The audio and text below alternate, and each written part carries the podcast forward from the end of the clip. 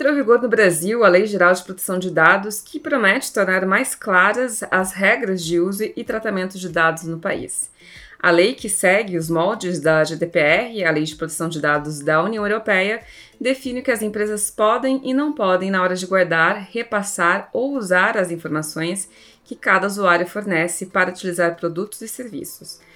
Figura central no cumprimento da lei é o Data Protection Officer, ou DPO.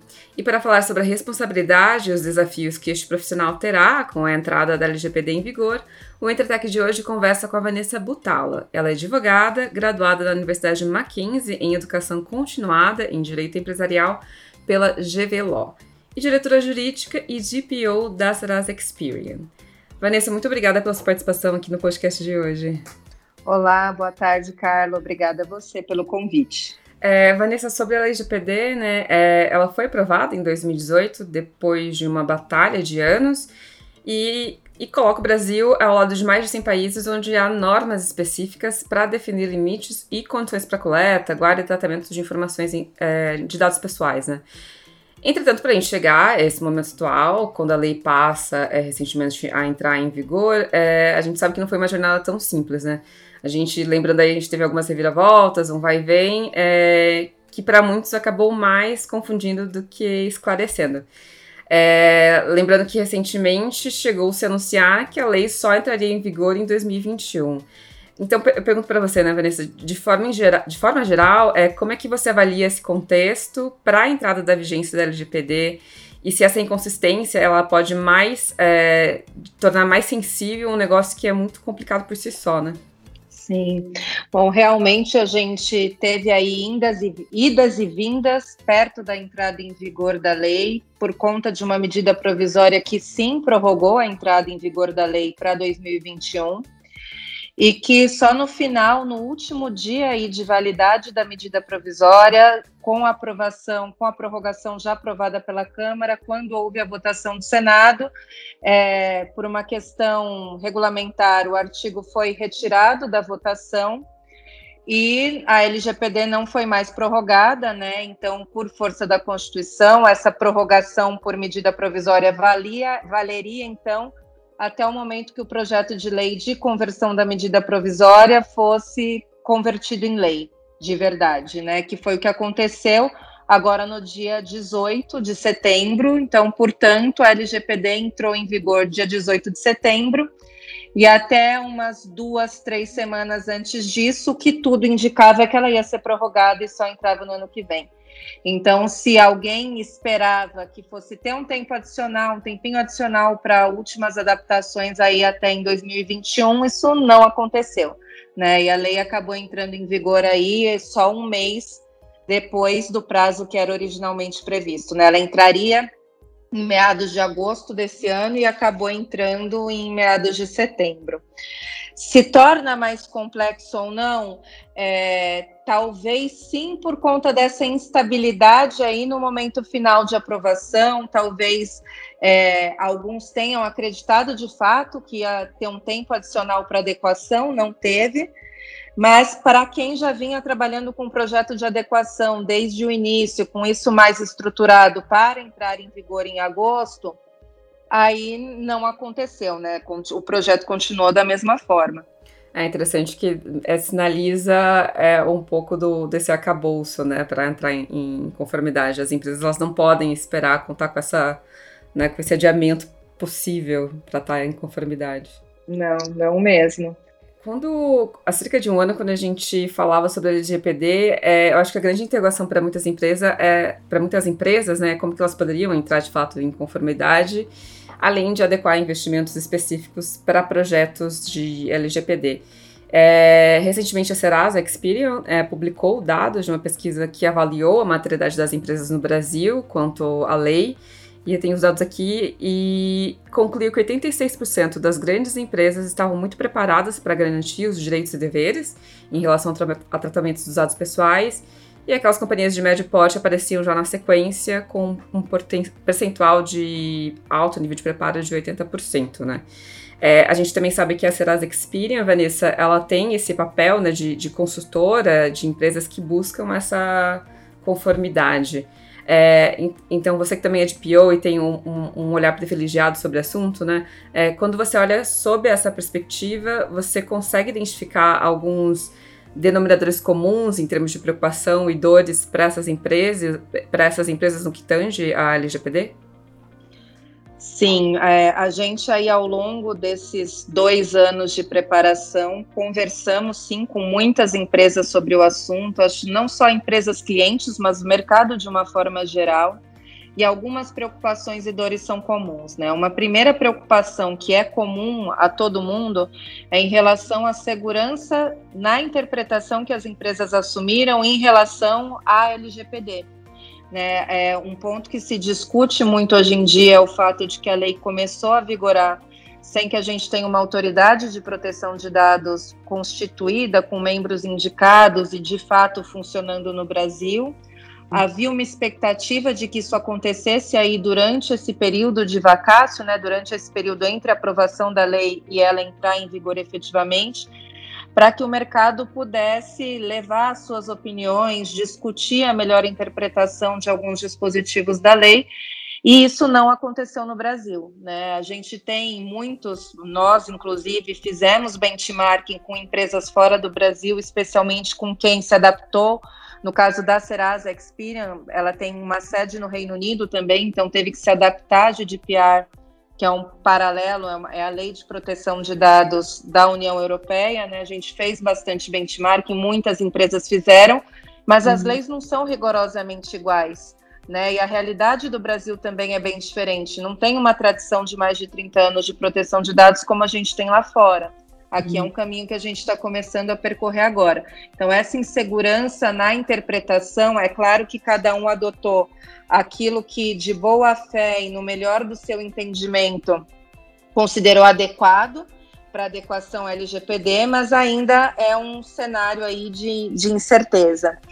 E outras dores são mais relacionadas aos investimentos necessários em sistemas, para adequação e para aumentar ainda mais o patamar de segurança das empresas em sistemas de gestão e governança de dados. No caso da Serasa, porque é uma empresa que nasceu para tratar dados, né, para agregar inteligência ao tratamento de dados, eram sistemas que existiam, mas para a maior parte das empresas que não têm o tratamento de dados no seu core business, é, passa a ser uma necessidade, né, um investimento adicional, um investimento diferenciado. E, por fim, uma outra dor que a gente viu para a maioria das empresas era a questão de treinamento. Né? Como garantir que você treinou toda a sua força de trabalho para atuar em conformidade com a LGPD? Porque não é um projeto e não é uma ação que compete só ao DPO ou a um grupo de pessoas dentro da empresa. Isso precisa fazer parte do dia a dia de todos os funcionários. Então, como conduzir esse processo e preparar todas as toda a empresa para adequação também é um, um, ponto que aparece bastante. Legal, acho que você já, já falou um pouco sobre, né, é, nessa sua resposta agora, você também falou que a Serasa Experian tem essa, tem sede lá fora, né, e acho que isso acabou ajudando bastante a vocês se anteciparem né, a, a pontos críticos né, da, da LGPD aqui. Mas, para além dessas práticas que você compartilhou e que também devem ser refletidas na, na Serasa, né, é, como que uma empresa do porte da Serasa, que tem né, o, o a maior base de dados da América Latina, ela entra, faz essa revisão né, para para entrar em conformidade com um assunto que é muito complexo, né, que é tratar o dado de, enfim, milhares, milhões de, de pessoas. Bom, é, como a gente estruturou aqui, é, uhum. nós, a gente começou, bom, a gente acompanha o, a, o assunto proteção de dados aqui mais de perto desde 2005, quando a gente começou a ter as primeiras leis aqui no Mercosul, Argentina, Uruguai, tratando sobre proteção de dados, existia um grupo de discussão no âmbito do Mercosul sobre isso, é, mais, pra, mais adiante ali em 2010, quando começou a discussão do anteprojeto de lei. Então, quando faltava mais ou menos um ano aí para aprovação é, da versão final do projeto, já estava bastante encaminhado qual seria né, o resultado de todo esse trabalho, e a gente já começou um trabalho de interno nosso de revisão de todas as práticas de privacidade e de tratamento de dados que a gente tinha dentro da companhia. Quando o projeto foi aprovado ali em agosto de 2018, a gente transformou esse projeto, que já vinha caminhando, em um projeto de adequação à LGPD, já com as regras claramente definidas. É um projeto que envolveu mais de 80 pessoas de todas as áreas da companhia, parte dessas pessoas integralmente dedicadas ao projeto e parte delas com uma dedicação parcial. Um ponto hum. importante envolver pessoas de todas as áreas da companhia, porque para onde quer que a gente olhe, existe tratamento de dados pessoais. Né? Quando a gente olha para o RH, tem folha de pagamento, tem banco de currículo. Se a gente olha para uma força de vendas, tem cartão de visita com nome, e-mail, endereço, telefone de todas aquelas pessoas. Para uma área de eventos, a gente tem a lista de participação nos eventos que a companhia promove. Então, para onde quer que a gente olhe, a gente encontra dados pessoais. Então, é importante a participação de todo mundo e com uma estrutura bastante organizada ali de governança desse projeto. Né, tanto de planejamento quanto de acompanhamento e os comitês formados ali para tomada de decisão para que a gente conseguisse é, chegar no final desses dois anos com o projeto concluído. E, e, e, assim, é um trabalho que não tem fim, né? Além de ser muito complexo, ele nunca vai ter fim, né? Exatamente. Termina o projeto LGPD e começa o programa de proteção de dados. Né? Hum. Ele é aí sim contínuo. e agora falando um pouco sobre a figura do, do DPO, né, do Data Protection Officer, para lidar com um negócio tão complexo como esse, né? Gente, você tem um, um histórico, né? É, graduações é, é, em área que, que te colocam muito, muito, muita par disso, né? Mas assim, a gente também sabe que é, é uma área que está super, super em alta e pessoas também estão buscando se profissionalizar para atuarem como DPO, né? É, quais, que, quais são, falando especificamente sobre formação, né? É, quais são na sua opinião, a, a formação e habilidades que um DPO precisa desempenhar para, enfim, entregar esse projeto de conformidade tão sensível? É, eu acho que o primeiro ponto essencial, acho que o, o DPO não pode, não deveria exercer uma função meramente administrativa. Eu acho que precisa ser uma pessoa que tenha um conhecimento é, robusto aí em proteção de dados e privacidade, governança de dados principalmente, para que, porque um dos principais papéis é, do DPO é fornecer o aconselhamento e orientação para as demais áreas da empresa em relação ao cumprimento da LGPD e para além do cumprimento da LGPD em relação a melhores práticas no tratamento de dados pessoais. Né? Então, um conhecimento importante nesta área de atuação, na minha visão, é uma fortaleza e uma necessidade para o DPO para que ele consiga orientar com uma determinada autonomia ali, independência em relação a consultores externos, uhum. o dia a dia da companhia. É, duas outras funções importantes aqui são as respostas à autoridade, a organização interna das respostas aos titulares e também servir como ponto de, de contato entre todos os stakeholders, né? Autoridade, clientes, titulares, fornecedores de dados, etc.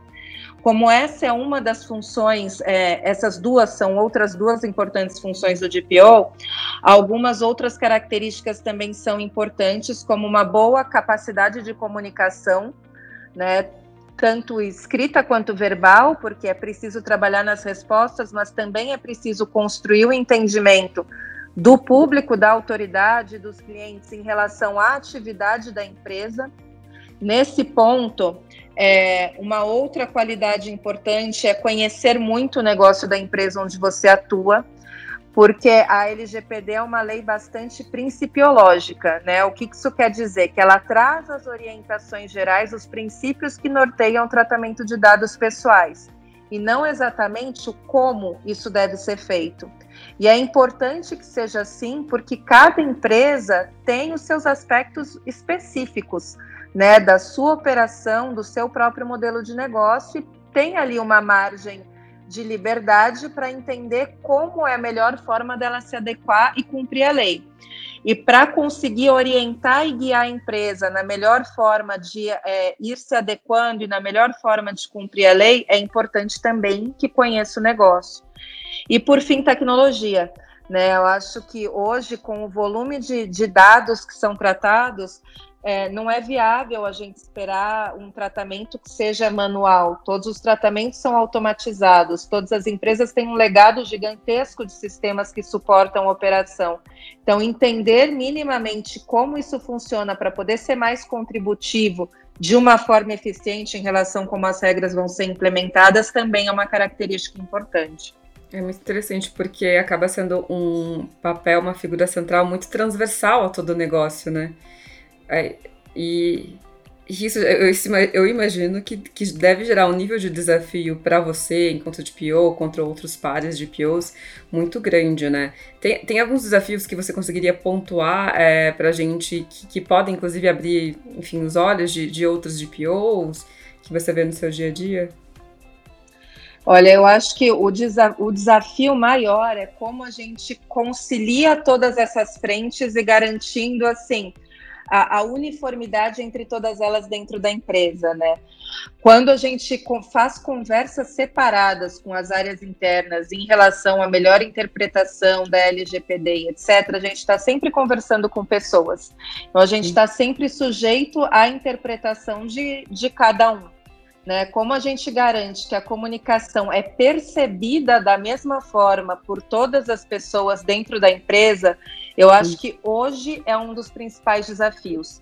E o segundo desafio é, é a estruturação mesmo do programa daqui para frente, né? Pós adequação à LGPD. Como porque durante o projeto a gente arruma tudo, tudo aquilo que a gente pode arrumar e pode adequar, né? Então a gente cria as políticas, revê. No nosso caso, a gente reviu políticas, né?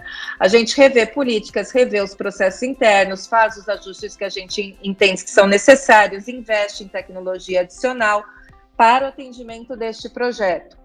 Só que ele não é estanque, ele continua a partir daqui. Então, agora é o momento de como garantimos a sustentabilidade e aí ao longo do tempo que, continua, que a gente continue com o mesmo padrão de excelência que a gente teve ao longo do projeto. Né? Também é um outro desafio importante.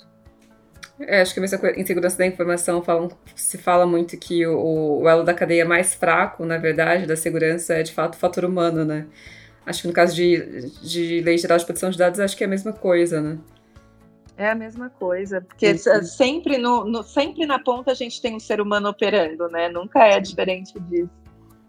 É um desafio colocar todo mundo, todo mundo, né, na mesma página, né? Falando um pouco de, de segurança da informação, né? Acho que o que preocupa muitas empresas, que mesmo as que entraram em conformidade ou, ou as que estão nesse processo, é essa questão do de vazamentos de dados, né? A gente vem de, de dois últimos anos que a gente teve grandes, é, grandes brechas de, de, segurança, com grandes empresas de tecnologia envolvidas, inclusive.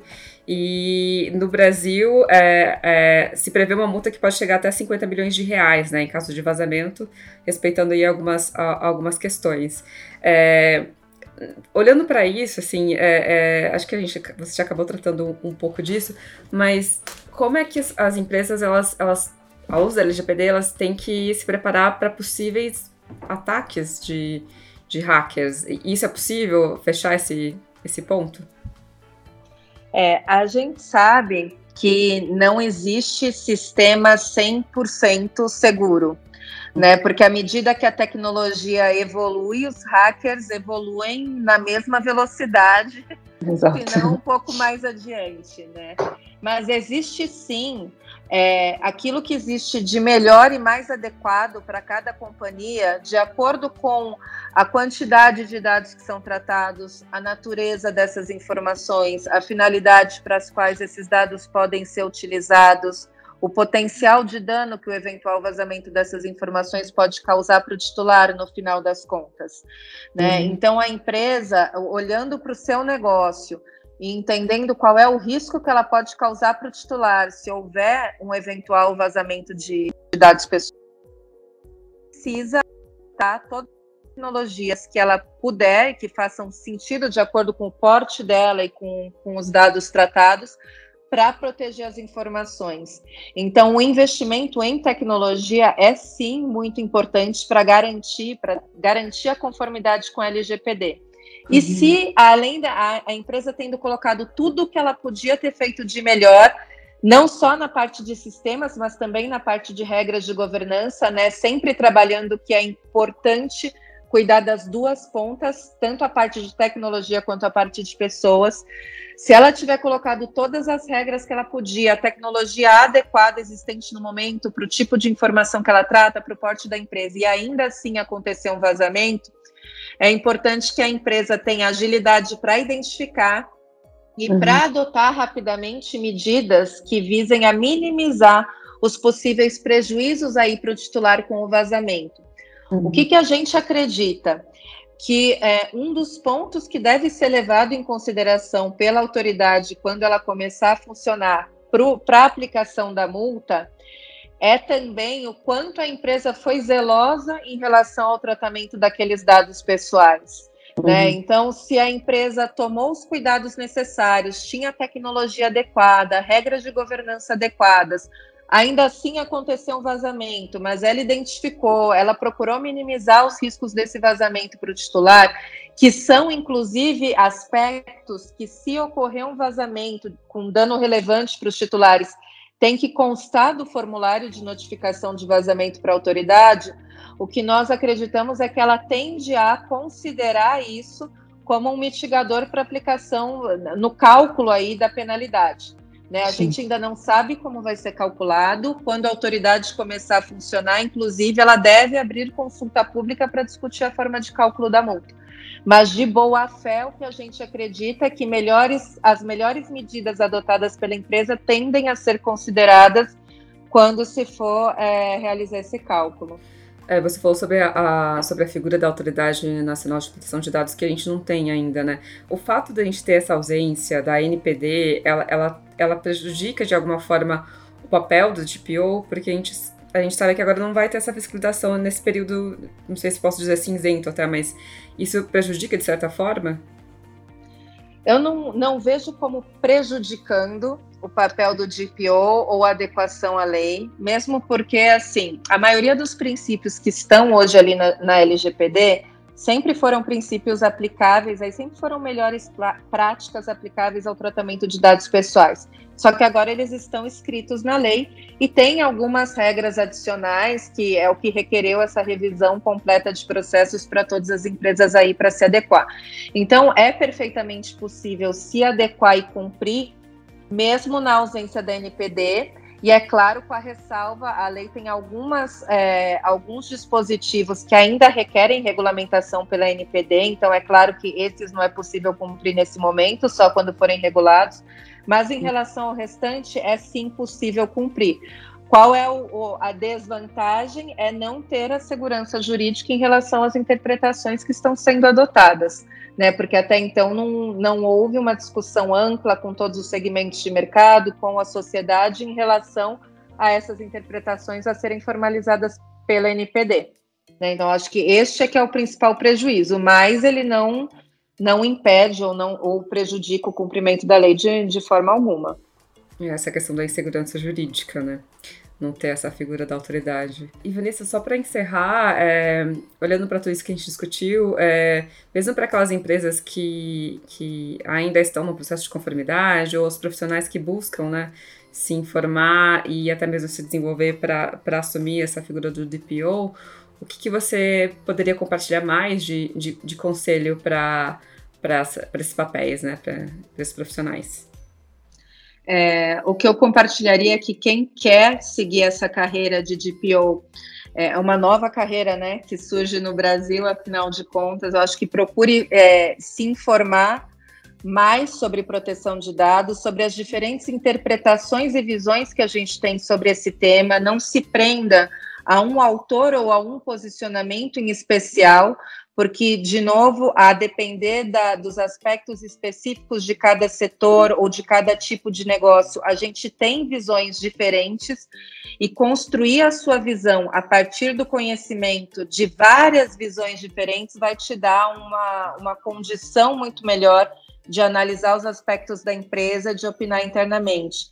E construa parcerias, esteja disponível para conversar com as áreas internas, com os times de negócio, com os times de suporte, porque é só a partir desse trabalho de conscientização é que a gente vai conseguir que cada um no dia a dia tenha a proteção de dados, a privacidade como driver na hora de, de atuar, de realizar negócio e até para a sua própria vida.